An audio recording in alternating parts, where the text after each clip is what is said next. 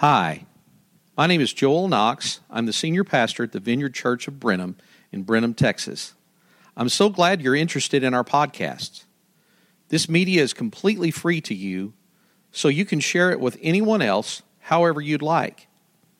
Our church is located at 1401 South Bluebell Road in Brenham at the corner of Tom Green Street next to the Bluebell Creamery and across from the Bluebell Aquatic Center. You can also find us on the web at vineyardbrenham.org and on Facebook and Twitter at Vineyard Brenham. Anyway, thanks again for stopping by, and I hope you enjoy the podcast. Well, good morning. That scene was from the, the 1992 movie A River Runs Through It. How many of you saw that movie? Okay. Well, this is this is one of those we need to do on a movie night that we can we can watch. And that scene was called Fishing with Father. The movie was nominated for many Academy and Golden Globe awards and won an Oscar for best cinematography. And if you look at that scene, you can kind of see why. I mean, wasn't that just amazing? I mean, I don't really fish too much, but I would I'd love to try it. The story is about two sons of a Montana minister as they face the challenges of growing up in the early 20th century. And for them, the one constant was the river and fly fishing. Now, is there anybody that really, really likes fishing here today? Do you really like fishing? I mean, you'd rather be doing that than doing anything else. Yeah, I, I, I, like to fish, but I, I, I guess I don't like it that much because I don't get to do it very much. So, well, I got to thinking about fishing this week, and, and I just ran across a, a, few quotes, and I don't know, maybe maybe you might think they're they're good ones, and then again, maybe not. The first one is by a, a, an author by the name of Paul Schullery, and he says, "Calling fishing a hobby is like calling brain surgery a job." Then Robert Altman, some of you might have seen some of his movies. He's a director. I love fishing. You put that line in the water, and you don't know what's on the other end. Your imagination is under there. And the other one, the last one I have, is by Tony Blake. I'm not exactly sure who he was. I wrote down he was a writer and producer, but it may have been somebody else. Some go to church and think about fishing, and others go fishing and think about God. Well, since we're in church this morning, that's, that, that one's a little appropriate. I'm continuing our series this morning in the Gospel of Mark. And the title of my message is Fishing for People. Now, if just to do a quick review, if you recall what we've studied so far, we started with Jesus and his baptism, that remarkable baptism. He goes under the water, and when he comes up out of the water, Mark tells us that the Holy Spirit descended upon him in the form of it looked like a dove uh, descending upon him. And he was he was filled with the holy spirit. And then in that moment god spoke out from heaven this is my beloved son and in him I'm well pleased. Well, we know that Jesus went on and he left the Jordan River. The scripture tells us that he was driven by the, the same spirit that rested on him to go into the wilderness to be tempted by the devil for 40 days. And I, I don't know about you, but the idea of just, just going out and knowing that I'm going to be bombarded for 40 days, had to just, it would be terrifying for me. But Jesus went there on his own volition. The Spirit drove him there to encounter Satan because this was going to be the preparation for his earthly ministry. And at the end of those 40 days, Jesus emerged from the wilderness full of the power of the Holy Spirit. And he took his new message public in the region around the Sea of Galilee. If you were here last week, then you remember it's time! I love that. That's a good way to wake people up, too. So, um,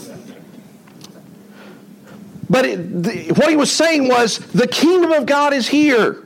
It's available now. Repent. Change your ways and believe the good news. Well, we're still in Mark this morning, and we're going to be looking at the point where Jesus called his first disciples. In verse 15, if you're following along there, or you will have it up here on the screen, one day as Jesus was walking along the shore of the Sea of Galilee, he saw Simon and his brother Andrew throwing a net into the water, for they fished for a living. Jesus called out to them, Come, follow me, and I will show you how to fish for people. And they left their nets at once and they followed him. A little farther up the shore, Jesus saw Zebedee's sons, James and John, in a boat repairing their nets. He called them at once, and they also followed him, leaving their father Zebedee in the boat with the hired, hired men. I don't need to tell you that fishing is, is an ancient practice. I, am sure as, as soon as men found out that there were, were fish in the water, they started trying to find out ways to catch them. And I, I can just imagine that it probably started, you know, trying to catch them by hand. If you've ever tried to do that with minnows or maybe some bigger fish, that it's kind of hard, right? And so they progressed from trying to catch them by hand to maybe getting some rocks. And they threw the rocks at them. Well, that didn't work very well. So then they, they devised some spears or, or some arrows so that they could, they could catch those fish, spear those fish, and they'd be able to catch them and eat them. And then someone got the bright idea you know, if we get a, get a line and we get a hook on the end of it, you know, this person had to be a, a genius to get, get, a, get a hook on a line and just stick it out there in the water and then get those, get those fish to bite it. You know, that would be awesome. And, and it, it just totally revolutionized fishing. You know, and then we have lures and we have hooks and, and all these kinds of things, all these, these neat little little things that you can put in a tackle box to go fishing. I, I, that was one of the coolest things when I started fishing with my kids. I, I just loved just putting new stuff in the tackle box. You know, because it's like, oh, I, I think I've got one for that. You know, I've, I've got something for that for that need right there. You know, well, trade fishermen they, they learn how to, to fish. This is like a thing that they do. It's, it's a family thing. They, it, it, they're, from the time a kid can walk, pretty much, if their dad was a fisherman, dad is teaching them how to learn how to fish. And in the Middle East, where, where Jesus was around the Sea of Galilee, the way that they fished, they used, they used nets. And these nets were, were designed that they could throw it out into the water and they could catch literally hundreds of fish at one time. You know, so you don't have to rely on the hook and, and the line and everything. But these fishermen taught their kids how to do this. It was a process. And they taught them from the time that they were very young till the time that they were very old to prepare them to take over the family business of fishing. Now, that process training somebody to, to take over a business, to take over a trade, is kind of a slow, maybe even a mundane kind of process.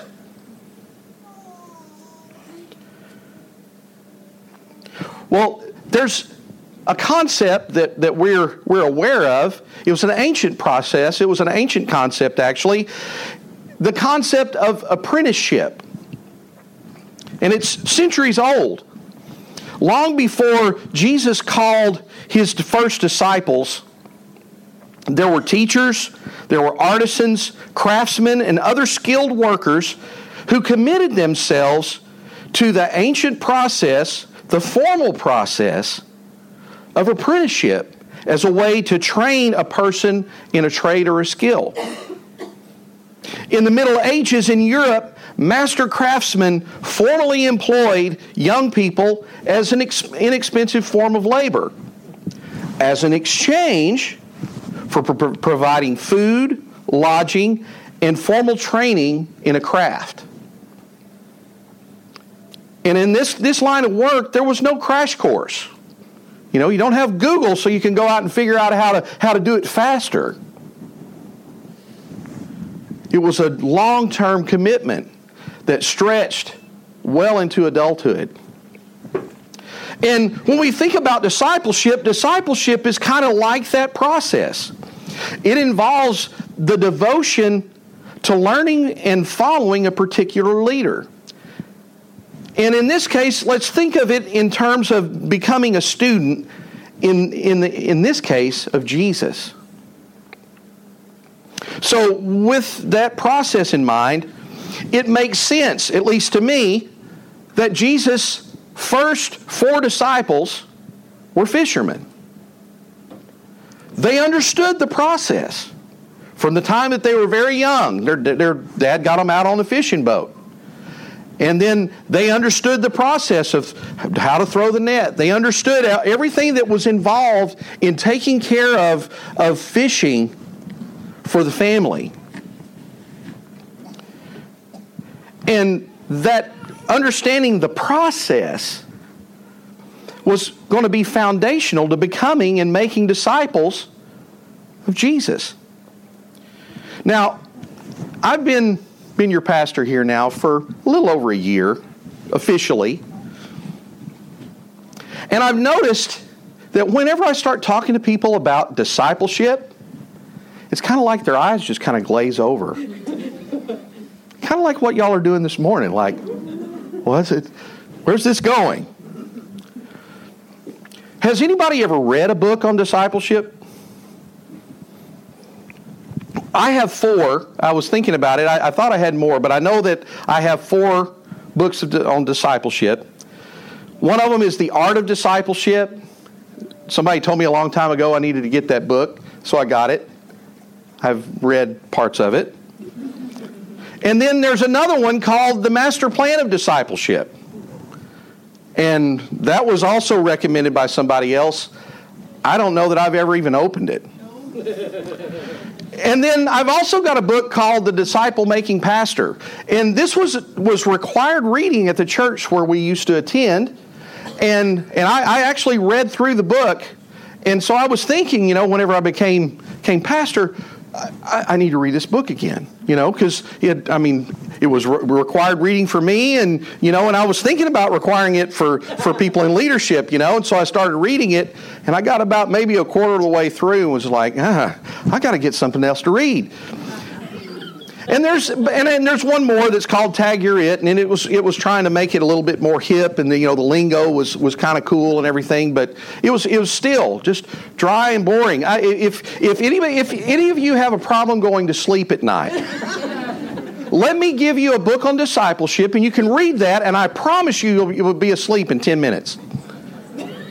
Now, that, I, know it sounds terrible, I, I, and, and, and please forgive me if, you, if, if, if, if that offends anybody. I'm, I'm sorry. I, will I'll, I'll just I'll, I'll own that. But I, I think there's a reason why those books come off just really boring that they, they, they just don't really capture our interest. And, and that's because the process of discipleship can only be learned in the context of a relationship. You know? I mean, these guys that were that were Jesus' disciples, they spent time with him day after day after day. And you know, and there were a few of them that we've we've found that it just by looking at clues in scripture that they may have had families. And so somehow they were able to to juggle whatever responsibilities that they had at home with following Jesus. And they spent the better part of three years, or maybe more, with Jesus up until the time that, that he, he, he was crucified and buried and, and resurrected. And when you look at the apprenticeship process, the apprentice has to get to know the master. They have to, to understand what makes this guy do what he does if they're ever going to be successful in, in taking over that business. And a disciple must have an intimate relationship with their teacher. In other words, you can't learn this in a book. It's kind of like what Jesus told his disciples in, in Matthew chapter 11. He said, Take my yoke upon you. Let me teach you, because I'm humble and I'm gentle at heart, and you will find rest for your souls. Now, we all understand the, the, the thing about a yoke, right? You're, you're connected to somebody else. Now, I've never been in charge of, of running a wagon, but but I, I think that you know understanding how those those animals work in tandem with each other, and you know, and, and of course. I have a pretty wild imagination, and I can imagine what it would be like if those, those animals could actually talk to each other. you know, they, they, they'd talk and, and go along, and, you know, and, and they could talk about anything in the process of pulling that wagon you know, just to kind of pass the time.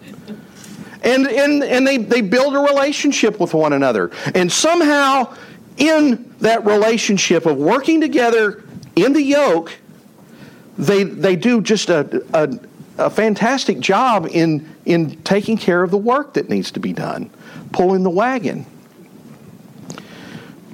Well, the joke, the, the, the yoke that Jesus refers to involves partnering with and spending time with Him. And that partnership begins with making a commitment to Jesus Christ. And that is the first and the most important step that we can make. Now, in our text, Jesus told Simon and Andrew to follow him and be his disciples so they can learn how to fish for people. The modern church often refers to fishing for people as evangelism. And a common definition of evangelism involves spreading the gospel by preaching and or through a personal witness. And in recent years, the term evangelism has fallen on some pretty hard times within our culture. And it's actually picked up some very negative connotations through the media and, and through all the, the various channels that we have to, to receive information from. Evangelism is not seen with high regard like it maybe once was. For instance, while I was preparing this week, I ran across an article that asked this question is evangelism ethical today? Well, we, we think no, we're, we're, you know, we're not trying to hurt anybody, but among many millennials, they think of witnessing and sharing one's faith as being offensive and even harmful to a person's self esteem. And, you know, and, and, just thinking about that this morning, I, and, and I, I this is kind of out of the blue. This is one of those squirrel moments. Um, sorry. But, but this, this is a trajectory, and I hope it, it I can maybe bring it back. But, um, but I, I, saw this morning, I, am a, a, friend on Facebook with, um, with a, a, Methodist minister. She's uh, on the faculty of Asbury uh, Theological Seminary. And uh, the, the, the Methodist Church is actually supposed to be announcing I believe the decision that they that they're that they're making in regard to what is it same sex marriage and and so um, this is the this is the kind of thing that we're dealing with in our culture. You know the the scripture says when the foundations are being shaken, what are the righteous to do? You know we this this is a time that we pray and that we seek the Lord because the attitude towards our message, the attitude towards the church, the attitude even towards Christianity is, is, is in a more negative light, maybe than it's ever been in our culture at any, any given time. And in a context where evangelism is confrontation, debate, awkward and uncomfortable interactions with people of different faiths, telling people that they are wrong and we're right, it sets us up for, for epic failure. And it's experiences like that that contributed to a negative opinion of evangelism and the church across the world. Have you ever posted something on Facebook that started an argument? How did you feel about that when it was over with? You know? You know, a lot of, not much light in that conversation. The truth is, debating and defending the faith are some of the most ineffective ways of sharing the gospel with others. I, I, was thinking about this last night, and I went back and I had a had a chat with a with a friend of mine from from high school. We we got back in contact with each other because our kids were in the band. He was he was in the, the Aggie band, and and and so you know we were we were riding back and forth. And one night, and I guess he he might have been drinking a little bit, and. Uh, and he started, he, he started this conversation. This is how the conversation started. When are you going to confront so and so? And I won't tell you his name because if they, if they listen to the podcast, then they'll be yelling at me. When are you going to confront so and so about all that atheistic stuff that he's spewing out on Facebook? And I just responded, Am I supposed to confront him? He, well, somebody needs to. Somebody needs to defend the faith because he's saying all this atheistic stuff and he's and he's just plastering it everywhere. You know, somebody needs to stand up. Somebody needs to say something. And uh, you know, and I, I, I was kind of kind of set back by that. I was like, well. Uh, first of all, I don't, I don't think it's my place, but second of all, I, I don't know that it's going to do a whole lot of good. And, and I had read his posts, and, and, and some of them were really offensive. And, you know, and, and, and there, that's, that's a neat feature about Facebook. You can unfollow people. and I, I, I don't like necessarily unfriending, you know, unless it just gets really bad. But, but I, I unfollowed, and, and, and, and my feed has been so much more pleasant since then. But our conversation went on for a couple of hours. And I just proceeded to tell him that, you know, I don't think it's my job to defend the faith. Because you know, when you start talking about, you know, uh, the, the history of Christianity, there's been some pretty bad stuff that's been done in the name of Jesus. You know, I don't want to try to defend what's, what might be going on in, in, in another denomination. You know, the Catholic Church is, is they're, they're having a really difficult time right now, and they're having to address some serious issues. The Methodist Church is dealing with some serious issues. I can't speak for them. I, I, I, and I really can't even speak for the vineyard because, you know, I'm just one pastor. But the one thing that I can do, and this is what I told him in the conversation, I can't do all that other stuff, and I really don't have any interest in doing it because I, will probably say something, and, and it, will it'll be taken the wrong way, and you know, and, and it, it will it just won't be effective. But I can talk about what Jesus has done for me. I can talk about Him because you know what, Jesus. You can't really say anything bad about Jesus. Someone who was selfless enough to lay down his life for all of humanity. You know, he still looks pretty good across the world. And so I just ended that conversation by saying, you know, I, I think my job is just just really loving Jesus and, and trying to love people. And, in, and, and, before it was over with, he's, he, he's, he, he's confessing all kinds of stuff to me. And, you know, like, well, you know, all, uh, really all you can do, you, you, know, the Bible tells you just confess your sin and, and be forgiven. Well, I know who my Savior is. And I'm like, that's fine. But, but you, you, you need forgiveness. You need the peace that Jesus can give you. and really, that was kind of that conversation, and I've gone back and I've read it several times, including yesterday. But that that conversation really got me thinking, and and I, I know you maybe you've seen on our the, the stuff that we've been putting out lately uh, that that has our our our logo, loving God, loving people. I think if if that's our focus, that that we we, we do our best to love God, and then we try to love each other. If we could do those two things and just do those to the best of our ability, how much better will Brenham and Washington County and even whatever reaches of Texas that we go into? Just loving God, loving people. And I just want to close with this. I, w- I was reading yesterday, and, and I we we read it in in the the book of Colossians back in I guess that was like November, and uh, I don't know that that book just really kind of kind of changed my life. But if you want to know what the secret is to becoming effective in fishing for people, it's I think it's in the book of Colossians where the apostle Paul shared the secret with the Colossian church.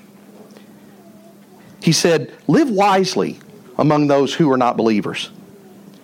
And make the most of every opportunity. Let your conversation be gracious and attractive so that you will have the right response for everyone. Now, what, what that says to me is, first of all, you know, we, I, I think we need to invite the Holy Spirit's direction. This is one of the things that we talk about in the vineyard quite a bit. Get up in the morning and say, Lord, what, what do you want me to do today? Where do, you, where do you want me to go? What are you wanting me to be involved in? What are you doing? I want to partner with you in what you're doing. And part of that is, is learning how to recognize opportunities.